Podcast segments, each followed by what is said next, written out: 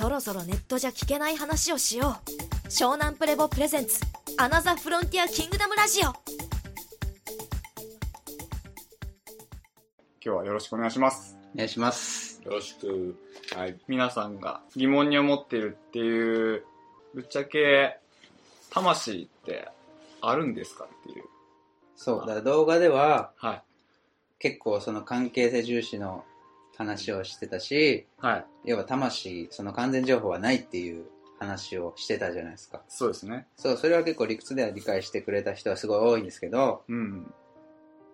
でもまあいまいちなんかピンとこないその霊魂や魂、いや自分じゃあこの私が私って言ってる意識は何なん何なんですかとか、はいはじゃないんだったらじゃあ死んだらどうなっちゃうんですかとか、じゃあ何もないんですかとかい。、そうですねその。真がだったり、まあ、いろんなネネームや名称で、その私というものを表す言葉は世界中にあるじゃないですか。じゃあそれは何なんですかっていう質問が結構来てんですよ。そうですね。気になりますね、皆さん。気になっちゃうよ気。になっちゃいますね、そこは。そう。で、まあこれは、あの、本当にり言葉で説明すると、説明すればするほど難解になる質問でもあるから、正直全員が理解できる話ではないと思うんですけど、まあできるだけ詳しくとか分かりやすく、うん。まあ、説明するために、伺うしかないと。もそうです。はい。そそういうことう。なんだ。だそういう質問がすごい多くて、魂ね。魂。はい。魂。まずその、なぜ魂って、魂があるって思うことが、まあ、あまり良くないことなんだよっていうのを教えたいかっていうのは、魂は、要は、永久保存できるものとう。うん。イメージしますよね。はいはい。皆さんね。そうですね。そう。だから、この永久っていう概念がすごい鍵になります。永で、永久。はい。まあ、ずっと続くってことですよね。でずっと続くって別の言い方で言うと無限ってことじゃないですか。うん。無限。無限って何なのって話になるんですよ。で、無限に続くって考えたときに、無限って何が危険かっていうと、はい。無限って思うと、逆説的に何でもいいってことにもなるんですよ。そうですね。無限に、じゃあ簡単に言うと、無限に続く野球があるとするじゃないですか。うん。えー、9回の裏で終わらない。無限に続く。ってことは勝ち負けがつかない。どっちが本当に上手いのか、どっちが下手なのかとか、別に、要は無限なんですよ。無限の野球の回をずっと続けてたら、ゲームとして面白くないですよね。まあ、選手もやる気なくななるよね。うん。まあ、今回打てなくても次で打てばいい。打てばいい。そう。そう。で、イチロー選手みたいな人たちが別に、な、俺無限にやるから、いちいいつかイチロー超えられるしって言えるじゃないですか。まあ、無限にバッターボックスがある、たそうそう、無限にバッターボックスあることの問題を私は言いたいっていうのが一つですね。だから無限って、まあ魂っていう、俺が魂論の部分で一番そこは違うなって思うのは、魂って言ってる人たちの想像してることは無限に続く、永久に続くものっていう考えがあるじゃないですか。うんつまり次は常にあるっていう。次は常にあるってことは、今より次に、つまり今、今の後に何か必ず次があるっていう考えが常にあるわけですよね。はい。で、次があるって思った時に、今、今、今、今の、この、今この瞬間に生きてて、今この瞬間に捉えてるものの中に、その永遠とか無限というものが、どれだけその人の中で組み込まれて見れてるかっていうのが一つ鍵になってて、何が言いたいかと、さっきの言うと、バッターボックスでずっと続くっていうことを考えてしまうと、そのバッターボックスに立ててる自分がずっと永遠にもう一度もう一度立てるってことを考えてしまえば、思えば思うほど、その時立ってることの価値は薄まりますよね、一つは。うん。そうですね。何が言いたいかというと、魂論の一番怖いところ、霊魂って考えた時に怖いのは、根性において自分たちが生きてることが常に先において保証されてしまって、逆に良かろうが悪かろうが関係なくなっちゃう。つまり無限にあるってことだから、今何してようと常に無限のチャンスがあるんだから、今うまくいこうが失敗しようが関係ないでしょってなる。で、ここで問題なのは、悪意がある人たちをそれを逆手に取るものが問題なんです。ですか、良心的な、全員的で、別に根性だけじゃないから、今、ね、根性だけで報われなくても来世があるから、今一生懸命地道に人として徳を積もうっていう考え方は、それはそれで別に問題はないかもしれない。でも、一番の問題は、そういう人たちに対しても、無限に魂があるんだから、あなた、今、この瞬間死んでくださいって言われて、殺されたあなたは納得できますかっていう話です。だって無限に生まれ変われるんでしょ？じゃあ死んだっていいよねって。じゃあこの人生は神様に捧げて死んじゃおうよって言われて、あなたはどう考えますかって話なんですよ。つまり、その無限の霊魂、つまり無限に続くっていうものを肯定した瞬間に、いいですか？人が体を持ってることの意味が薄まってしまうっていうのが一番のポイント。うん人が体を持ってるっていうことが薄まってしまう。そう。つまり無限に、無限に続かないものは体ですよね。うん。はい。生命もそう、惑星もそう。あらゆる有機物というのは無限に続かない。無限に続かないものを無限に続くって考えることに霊魂論があって、ある種宗教の本質があったりするわけ。はい。だから、有限のものを無限にしたいという願望が人間にはあるわけですよ。でも問題は、本当にその有限が無限を含んでないのかどうかっていうのが問題なんですよ。で、何が言いたいかと、その無限って何なのかってところにまた戻っちゃうわけ。はい。多分人間の今の思考では無限って理解できてないし。つまり俺ら想像してるのはさっき言ったバッターボックスが何回もあるっていう無限しかイメージできてない。はい。はい。もしかしたら無限って俺らが思ってる無限は、実際の無限は違うのかもしれないっていう問いも必要なわけ。なるほど。でも世の中の霊魂論を信じてる人たちの無限っていうのはずっとバッターボックスが続くっていう霊魂論ですよね。うんうんうんうんうん。だから、要は傷つけることができないものがある。アートマン、シンガー、魂、なんでもいいよ。肉体が滅びても絶対傷つかないものがある。すり減らないものがある。うん。そういう風に定義したときに、それがずっとセーフティーネットになりますね。だセーフティーネットがあるんだから、今あるものをどんなに傷つけてもいいってことにもならないですか？うんなっちゃいますね。そう。それが危険なんです。それが、要は連行の、要はお釈迦様がアートマン思考を否定したっていうのは、お釈迦様は別に魂があるとは言ってない。因果はあると言った。縁起、関係性における縁起はある。つまり種があって花があるっていう話はしてる。だけど、それに絶対性、つまり実在というものは必要ないという話をしてる。実在というのはセーフティーネットはないってことなの。セーフティーネットがあるっていうことに霊魂論の問題がある。我々はセーフティーネットなんてないわけ。今を生きてどう生きてどう死んでいくかってことのセーフティーネットはない。つまり、保証はされてない。保証はされてないっていうことが自由につながるわけ。自由意志を持つってことは保証はされてないってことに意味があるわけ。意識を持つことと保証されてないってことはイコールなんですよ。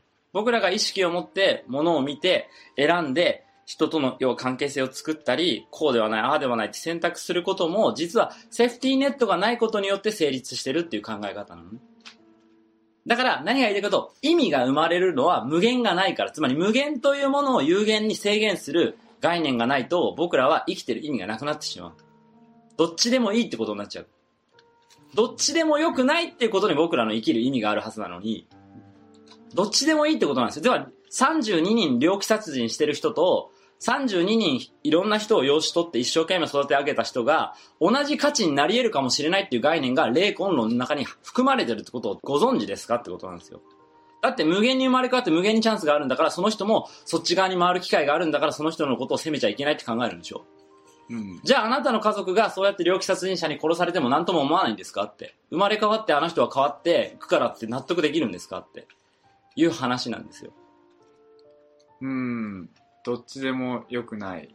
そう。つまり、セーフティーネットっていうのは何とでも常にザラキとかでドラクエで死んじゃうじゃんはいはい。で、なんか生き返すやつなんだっけ？ザザオリクか。ザオリク。ザオリク、常にザオリクがあるって思ってた時に、はいいやいや、ザオリク使えるって思った瞬間に、何かがなくなってしまうってことは分かってるんだよね。だから俺が言いたいのは、きっとみんな、霊魂、スピリチュアルな人もそうだし、生まれ変わりがある。別に生まれ変わりがあるかないかっていう話の以前の問題で、セーフティーネットがあるんだ。つまり、今この瞬間何しようが何できなかろうが、関係なく何回もチャンスがあるんだって思うことに問題がある。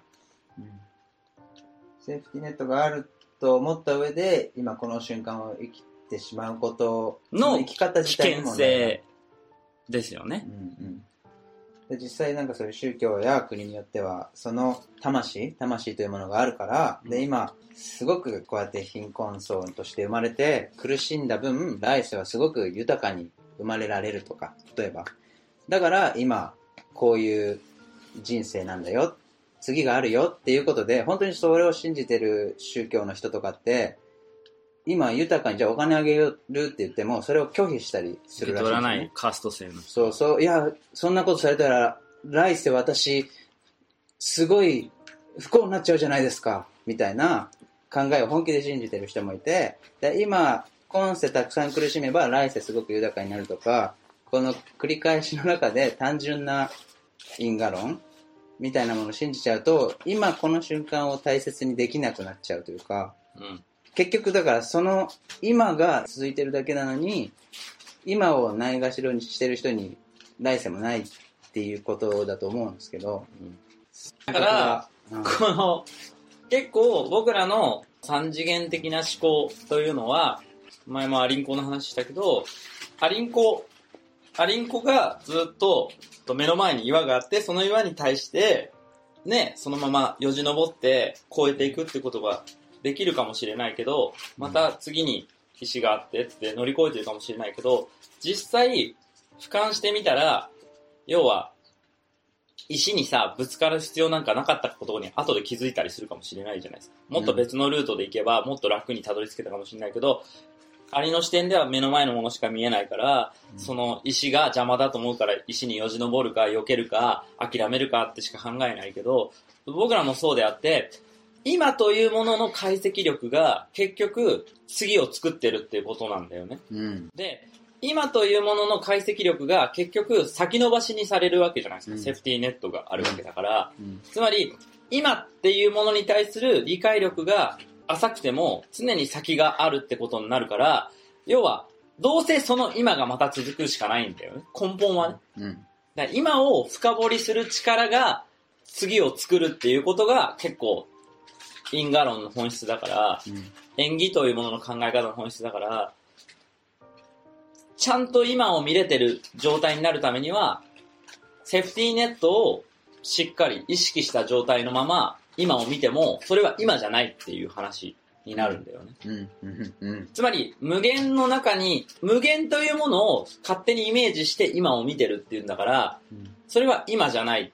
今の中に勝手に自分の次があるっていうのをイメージを持って見てるだけであって、なんかここの結構時間軸概念が結局人間の問題があって、そうなんです多分そこが結構こんがらがるうん鍵で、ほとんどみんなこんがらがってるっていうかもう、そう、そこで思考の限界が来るわけですな、一つはね。うん。この過去現在未来っていう一直線上のラインをまるで進んでいる一本道を進んでいるようなうん感覚が多分そもそも根本的な間違いじゃないですかでうんその今というものが今の正体がわからないくせに、来世を語るなっていうのが 一応お釈迦さんのお話だよね。うんうーん。俺も伝えてるのもそこだ。うんっていうか今分かってねえじゃんみたいな。今が分かんないのに、今を担保するものをイメージして何の意味があるのっていうロジックなわけよ。え、今、今、Who are you に答えられないのに、次の、ね、担保されたものが残ったってまた Who are you がつくつくんじゃないのっていう。まあまあまあ、そうですね。まあ多分めっちゃ多分ね難しい話だからわけわかんなくなってる人がほとんどだと思うんですけど結構もう、だいぶぶっ飛びましたね。いろいろ話が出すぎて。そうか？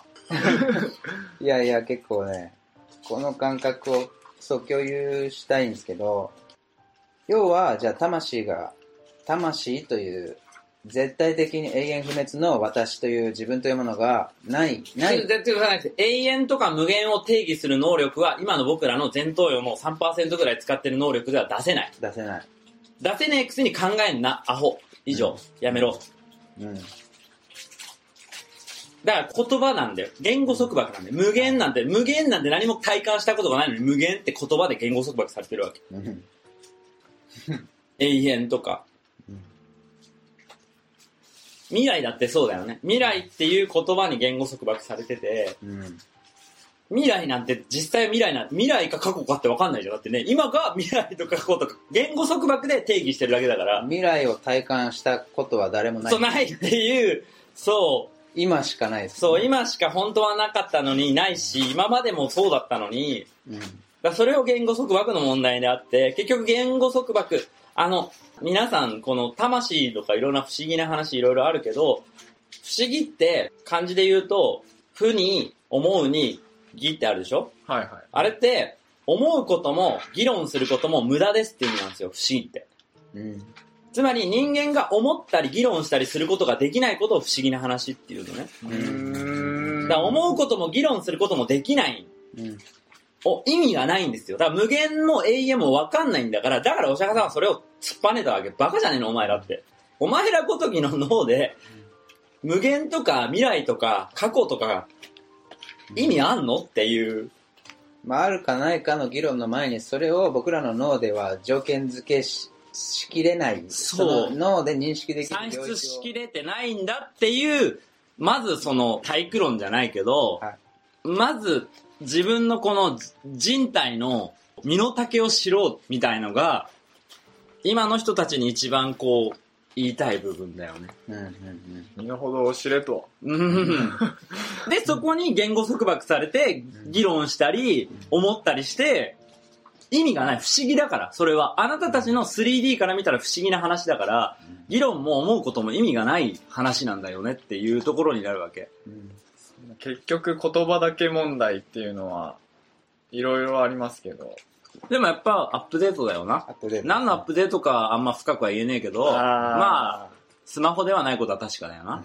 気になりますね、それ。な、アップデート。まあアップデートだよな。アップデート。うん、やっぱり結局は、まあ、この話もそうだけど、結局人間のこの魂があるかないかとかっていう話を質問しちゃう時点で、うん。まあ、アップデートしてないよねって話になるわけだし、結局、まず今の人たちが一番勘違いしてるのは、お前らが完成形だと思いすぎじゃないみたいなのが一つ。何が言いたいかというと、生物として僕たちが完成形である保証はどこにもない。さらに万物の霊長ぶりすぎっていう問題が一つある。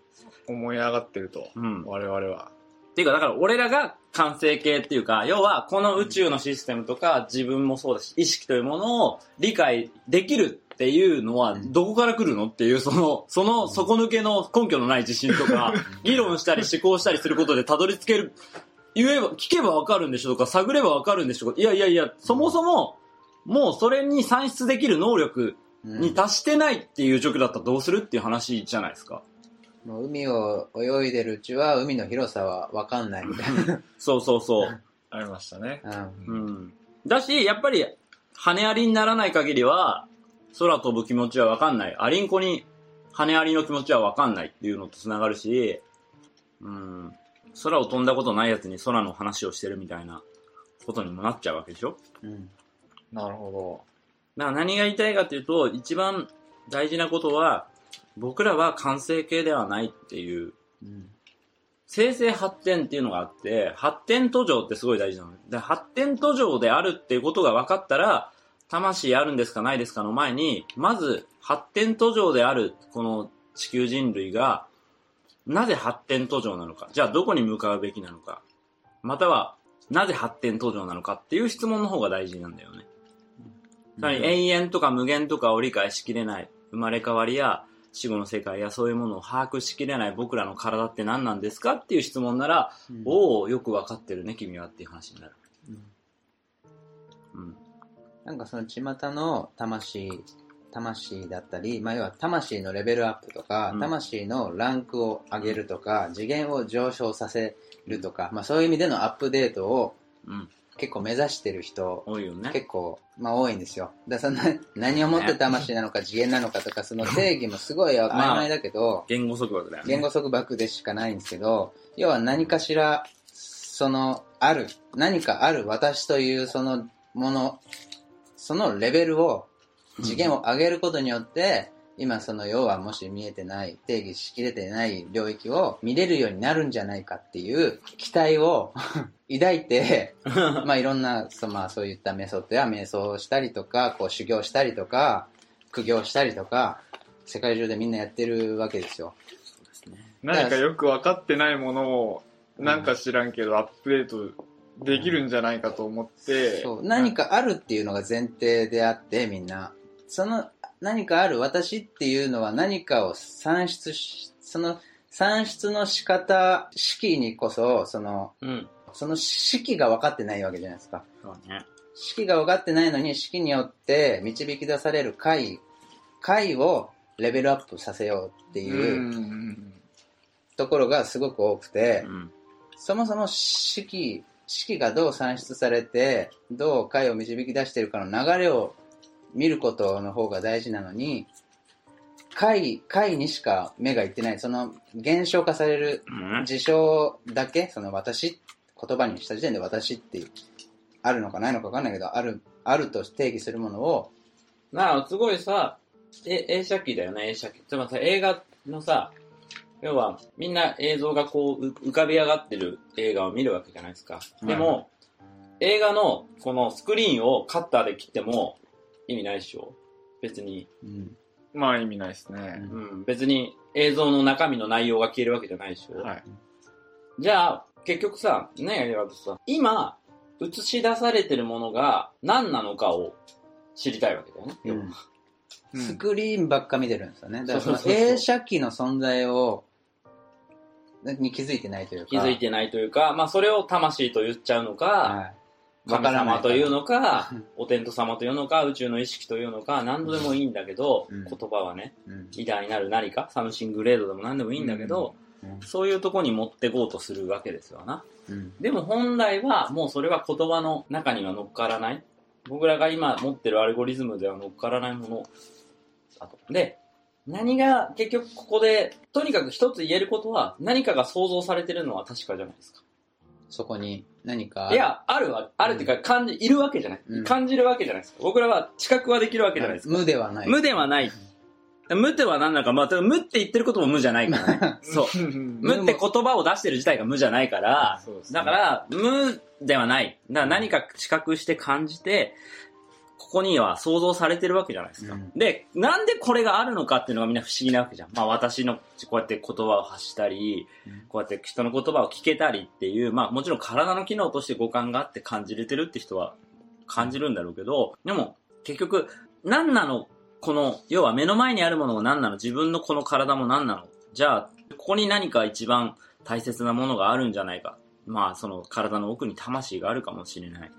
逆に外側にもっとなんかこう、スピリチュアルな世界が、あの世というものがあるかもしれない。天国というものがあるかもしれない。この世の物質とはに縛られない何かがあるかもしれないってどっかで思いながらみんな生きることで救われたりする部分はあるのかもしれないけど、その救おうとしてるものが何なのかがまず。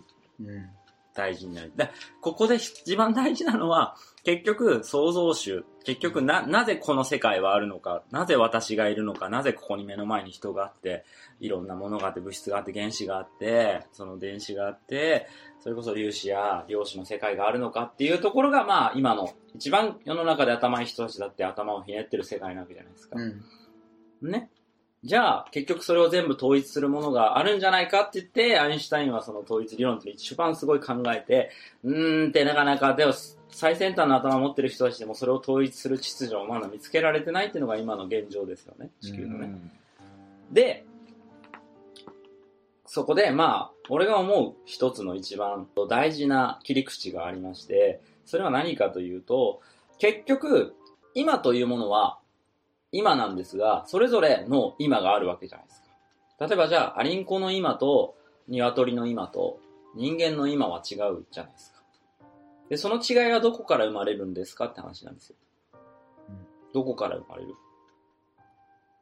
え、ちょっと待ってください。今、鶏の今と、あ、リンコの今との時点で人間の今。人間の今が違うじゃあと。そう。なん、なんで？っていう話。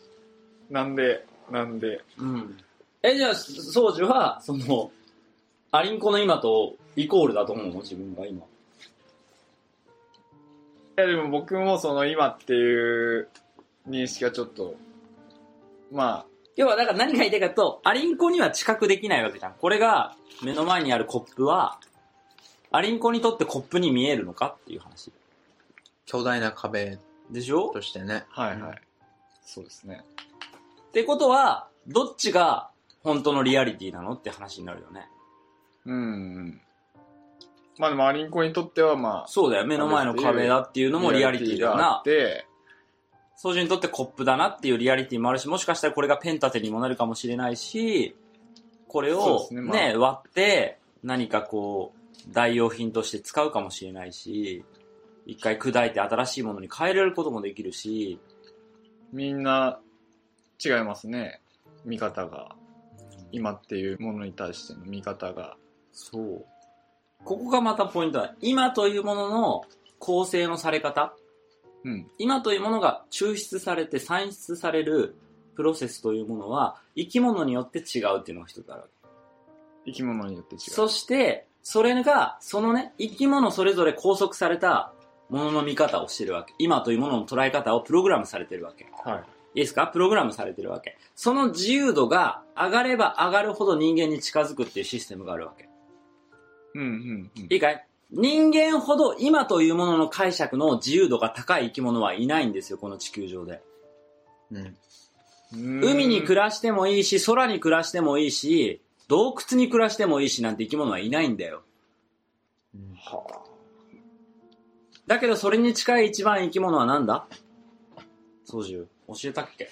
あ、ちょっと待ってください。もう、もう一回 していいですか？まあちょっと操縦君があんまり頭の回転数が良くないので、追いついてないんですが、うん。まあこれはズバリ言うと雲なんですよ。はいはい。雲ね。雲、雲雲っていうのは。要は人間に一番近い生き物って何なんですかって言った時にオランウータンとかチンパンジーとかボノボとか答えるわけじゃないですか。うん。でも実は一番人間に近いのは雲であるっていうのが一つのびっくり。雲っていうのはまあ空に浮かぶそうですねクラウドの雲そうですすでね。ね。クラウド。まあ今のコンピューターのテクノロジーがクラウドテクノロジーって言われるのも、決してそれは偶然ではなくて、うんうん。雲というものは生き物であるというのが一つの、まあ宇宙経済的な視点の一つです。まあ詳しくはまた後々話そうとは思いますが、はい。まあ、まあちょっと話は脱線しちゃったけど、うん、改めて、その、今言った、人間というものほど今というものに対する知覚の仕方、構成の仕方、抽出の仕方、プロセスの出し方というものは、自由度が一番高い生き物が人間である。地球上ではね。地球上では。うん。で、でですよ。はい。そこに、そうは言っても僕らの今の限界が、死があるわけですね。肉体が老いて、病んで、息を引き取った時には、その今がどうなるのかがわからなくなる。うん。ですよね。わからない。そうなんですよ。生きてる間は今が、まあ今、じゃあこれはコップだ、ペン立てとして使おうとか。で、コップを人に売って、自分の小遣いにして、欲しいものを買おうとか、そういういろんな今を作れる。うん。いいよね。はい。じゃあ、この今というものが、どこに行ってしまうんだ？死んだ時は。この知覚。見るという行為。感じるという行為。はい。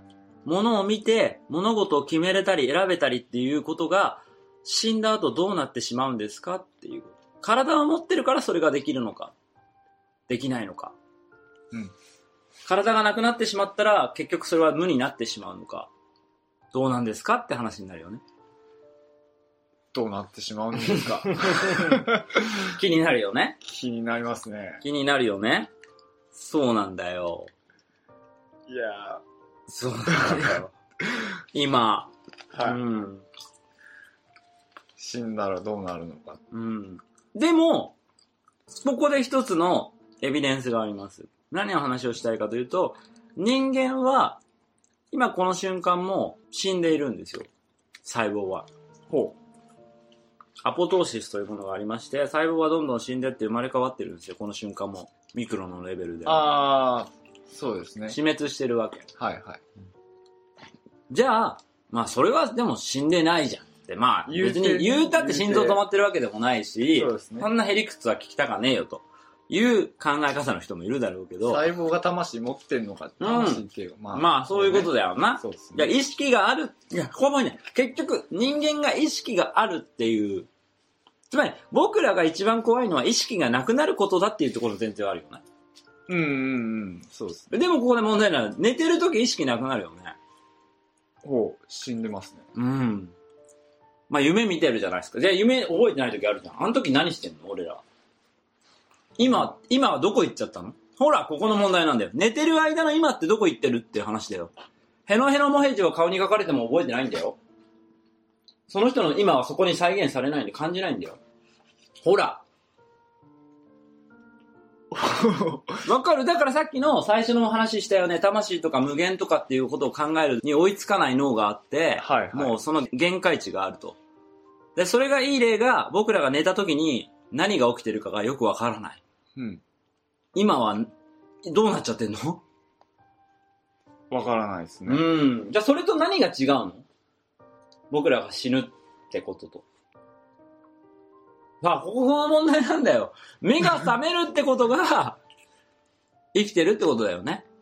じゃあ、眠って僕らの今がなくなって何も覚えてないのは死んでるっていう状況だとしましょうよ、じゃあ。はい。死んでる。うん。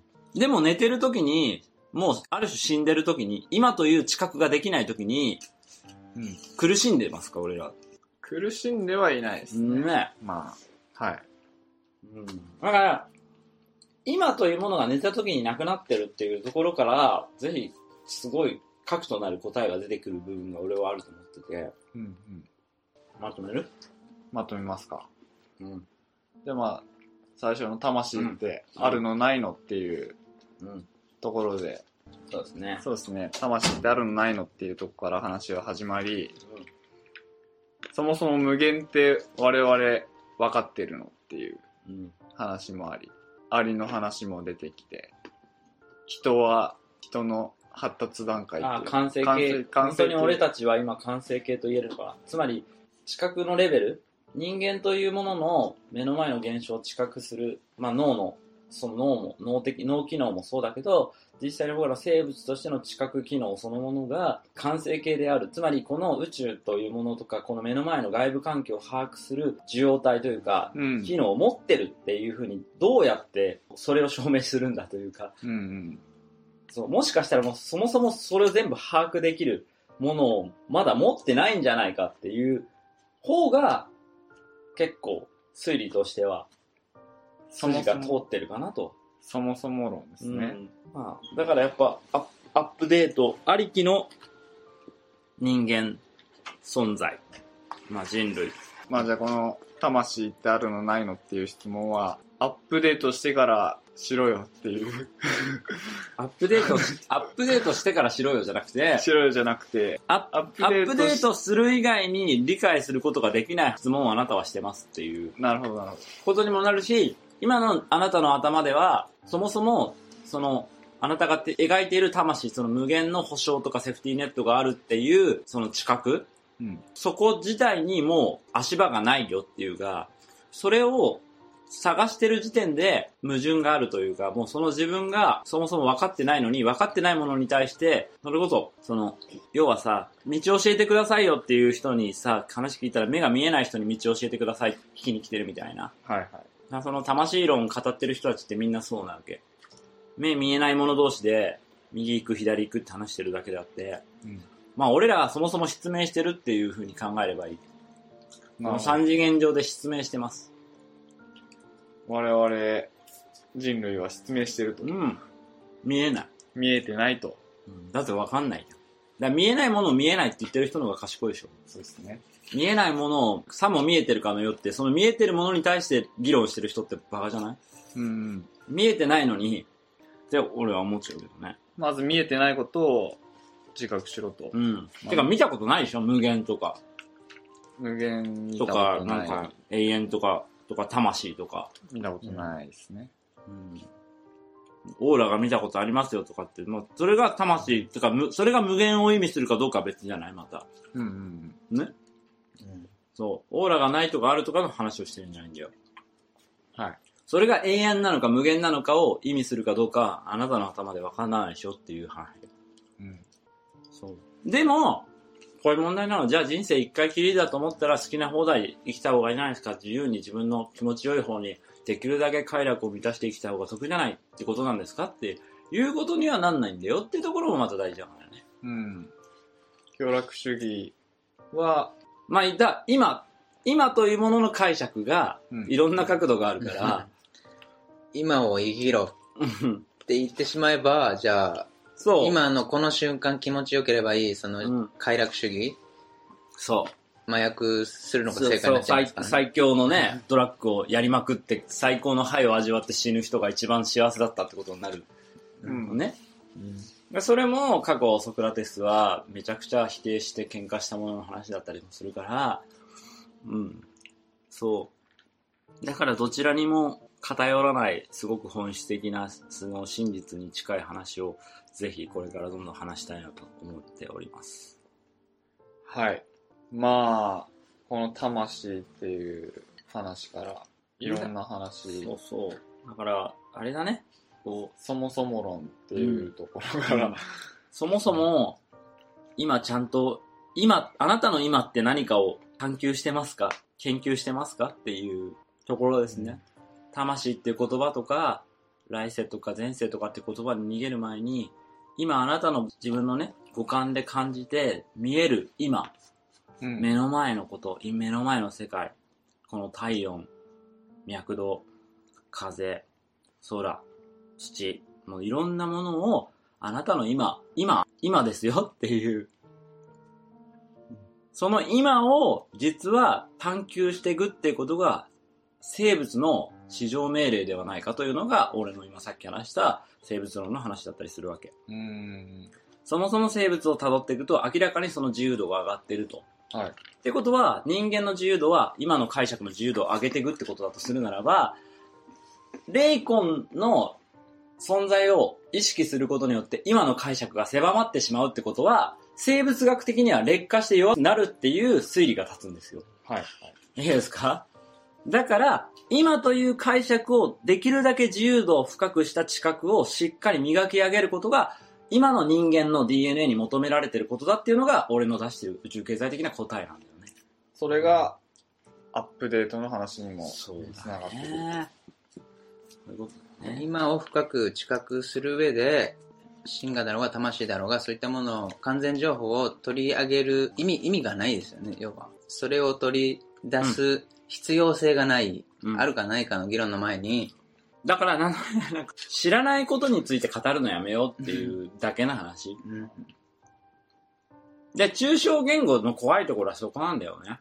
まあ俺も大好きだから、哲学大好きだから、抽象言語使いたくなっちゃうんだけど、神話とか魂とかって神様もそうだけど、抽象言語じゃない。まあそもそも抽象度高いものを、無理やりなんか言語化したっていう、それだけのことで、そもそも、え、でも、すごい大事なのは、抽象と具象は一つなんですよ。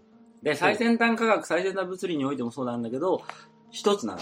いいか。で、宗教の定義って何かっていうのを一つ知っておきたいの。いろんな話をこういうことしたり、スピリチュアルな話をしたときに、結局、宗教、宗教なんですよね、それとか。宗教っぽくないですかとかって今の人いっぱい言うけど、はいはそもそもお前宗教って何か知らねえだろ、バカ野郎っていうのがあるわけ。い。で、日本人はそういう宗教、まあいろんなね、信仰宗教かとカルトっぽいことでテロ、テロっぽいこともやったりしたから、日本人はそういうものに対してすごく敏感で、気持ち悪がってる人が多かったりもするけど、まあでもスピリチュアルブームとかあって、すごくそういうのに興味がある人たちもいるのは今でも現状だとあると思うのね。うんでも、実は宗教の定義っていうのはすごくシンプルで、はいこの肉体を超えるものがあるって言った瞬間宗教なんですよ。うん。肉体を超えるものがある。でも、ここがポイントなんだけど、この肉体が何かを分かってないんですよ。人体というものが何なのかをまだ人間は分かってないんですよ。分かってないものを超えるものを想定するバカさが分かりますか？分かってないものを超えるものを考えてもしょうがなくない？そもそもが分かってない。そうなんですよ。で、そこに、まあ、私は物申してるわけですね。なるほど。うん。神とか、魂とか言う前に、その、その言葉を吐いている人体が、まだ分かってないんですよ、機能として。うん。そういう言葉を吐いてしまったり、そういうものをイメージしてしまったりする、あなたの人体という端末機能を理解している人たちが、この世の中にはほとんどいません。そういう世界で生きてるんだよっていうこと。だからみんなそういうものにはまっちゃうし、そういうものにすがりたくもなるし、そういう言葉に酔いたくもなるわけ。まあ楽ですもんね。言楽葉として。楽だもんね。同一化した何かを取り出せば。だからじゃあ、神我がありますからって言えば、魂ありますからって言えば、抽象度高いから、別に抽象だから、要は体を超えるものだから、証明もしようもないし、反対もしようもないっていうことに逃げるわけじゃん。はいはい。でもそれって一番大事なの。賛成も反対もできないものってことは、ということは、ちゃんと関係性ができないってことなんですよ、俺からすると。ちゃんと関係性ができない。つまり、同意が生まれないってことなんですよ。うん。同意が生まれない。もっとわかりやすく言うと、絆が生まれないってことなの。もっと言うと、記憶が生まれないと思う。ある種、じゃあ、シンガって言って、シンガの記憶持ってるってっていう、こんな言葉同士で話したときに、お前シンガの記憶持ってるって言って、ま意味は、だシンガの思い出あるって聞くのと、お前運動会の思い出あるって聞くのと、どう？いや、まあ、運動会の思い出はあるよね。で、それは共有できるじゃないですか。はいはい。マスター、マスター K は運動会の思い出ありますか？って聞かれたら、ああ、あるよ。こうだよ、こうだよって言うけど、マスター K、シンガの思い出ありますか？って聞かれたら、なんとでも言えるでしょ。うん。そうですね。どうとでも。つま、り、賛成も反対もできないものっていうのは、どうとでも言えるから、重なれないって意味なんですよ。すごい大事なのね。重なれないってことは、すごく危険なんです。うん。なぜかというなら、生物というのは DNA もしっかりなんだけど、オスとメスが重なることによって生まれてきますよね。重なり、釈迦もそうだけど、重なりが結構鍵なんです。結びつくってことがすごい鍵なんです。うんつまり一つのものだけでは成立しないってことが、うんこの今僕らが生きてる意味で幸せになるために一番の必要な英知なんです。うん。一つのものだけは成立しませんよってことが鍵なんです。だけど、神我とか魂とか神様とか抽象言語というのは一つのもので成立させてしまう力があるわけ。悪魔的な。う。うんん。その力が僕らを分裂させて宗教戦争を起こさせてきた。イデオロギー戦争もそう、共産なり資本なり、ファシズムなりも全部そこから生まれる。うーん。なぜなら重なりがそこにはないから。まあちょっと話が人体とは何なのか。うん、まだちょっと脱線しちゃったけどね。あり、重なりというキーワードも出てきつつ、重なりか分離か。重なりか分離かと、うんまあ話もだいぶ流れてきましたけれども、うん。いろいろなキーワードがうん。出てきましたよね。うん。で、まあ結局、じゃあ魂っていうのも重なりは持てないですかね。その、一つ、ある種その、なっちゃってるわけじゃないですか。神的なうん収束点に。魂っていう言葉で今を見ないでっていう話をしてるんだよね。うん。なるほど。魂があるかないかじゃなくて、魂っていう言葉の中で今をうん生。きないでうん。ってことですよねう。ん。だって、魂が何なのかが分かんないのにあるかないかって話自体がおかしいじゃん。そういうもんなんで、論理学的に言うとその質問自体がそうなんだよ。うん。ギリシャの時代だとそれそういう風に言われちゃうんだよ。それ多分何かがあるだ俺が俺って今言ってる以上何かがあある、あるという、何をもってあるのかもわかんないですけど、あるのは確かで、それを魂というのも、でも、あるものをどんどんどんどん分解してって、一個の絶対あるものを探しても物理学では見つからなかったっていうのが答えだし、哲学でもそれがそうだし、宗教でもその答えは出てるわけ。レジェンダリーはみんな答えを出してるわけ。はい。全部が結びつくことでしか成立しないこの世を見てるわけ。うんそんなに俺らより賢い諸先輩方が見つけた英知に対してどれだけ受け入れてるのかって話なだけなんだよ。まだそんな、なことも学ばないで、そんなこと言ってるようじゃダメなんだって話なの。うんだから相手にされないの。日本人のそのスピリチュアリストのあんたとか言ったって。もう過去のパイセンたちが、ひたすらやってきたのに、もうまだ、まだあるんじゃねえか、なんかと思っちゃって。そう、もう散々それでやり合ってもう、ね、もう最高峰の機械使って、それこそ粒子と粒子ぶつけて、そしたらなんかもっと全部包み込むのあんじゃねえかと思ってないんだよ。また また分裂で、また、それずっと繰り返して、クォークとかなんとか言ってんだからさ、はいはい。もうずっと言ってんだよ。ずっと言ってますね。だから何かが何かを支えてるものでしか僕らのこの現、現象ね、は起きてないんだっていうのもそろそろ潔く認めろっていう話なのよ。で、そこから離れた言語束縛のトークをされても、もうそもそもお門違いなんだよ。その言葉を、はい、魂あるんですか？神様いると思いますよって言ってる言葉とかを吐くために、あなたはたくさん空気吸って、ご飯食べて、いろんな人にお母さんにおむつ替えてもらって、おまま食べさせてもらって、学校行って言葉覚えてっていういろんな周りの支えがあって、周りのいろんなものの支えがあって初めてその言葉が吐けてますよね。うん。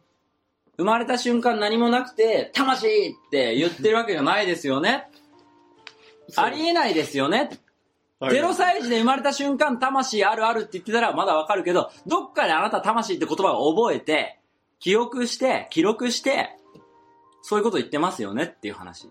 それはあなたが、要は冷静に解析した時には、何もないところから出たわけじゃないですよねってこと。うん。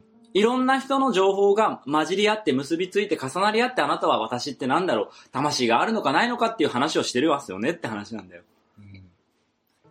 うんってことは確かなものは、あなたが他の人と結びつきながら今ここにいるってことだけは確かだって話はしたいんだよ、俺は。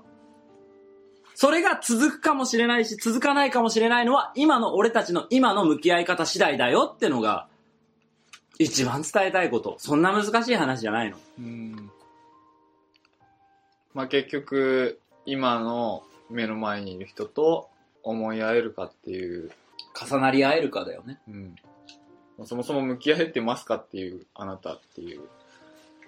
でもこうやってさ、俺が魂あるないとかってさ、喧嘩しちゃったらもうその時点で向き合えないもんな。そうですね。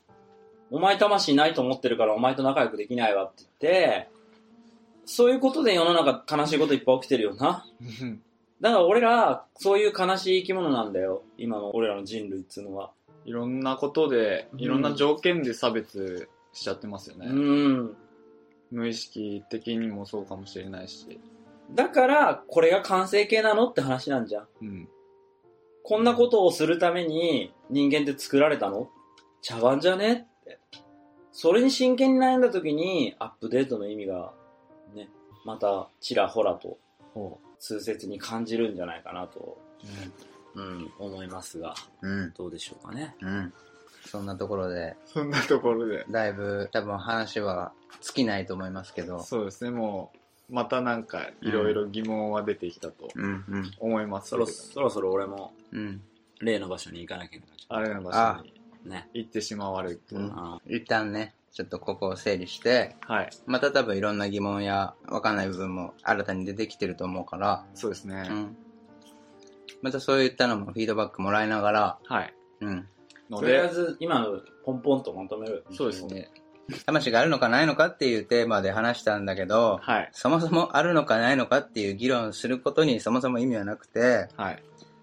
それを定義しきれないそもそも俺たちの小さな存在というものを認めなければいけないし、うん。それがあるとした時の今の生き方や、じゃあそれがどう捉えて今を生きるか。じゃあそれ何かは、ここにない何か絶対的な何かを見出してしまうと、今というものが薄まってしまうというリスクをちゃんと向き合った上で、その心がなり魂なり、レベルアップなりっていうものを解くんであればね、そこまでちゃんと深く考えてほしいなっていうところですかね。そんなに簡単に言葉で、一つの言葉で定義できるような浅いものじゃないし、私もあなたもね、はいこの、この世界そのものが。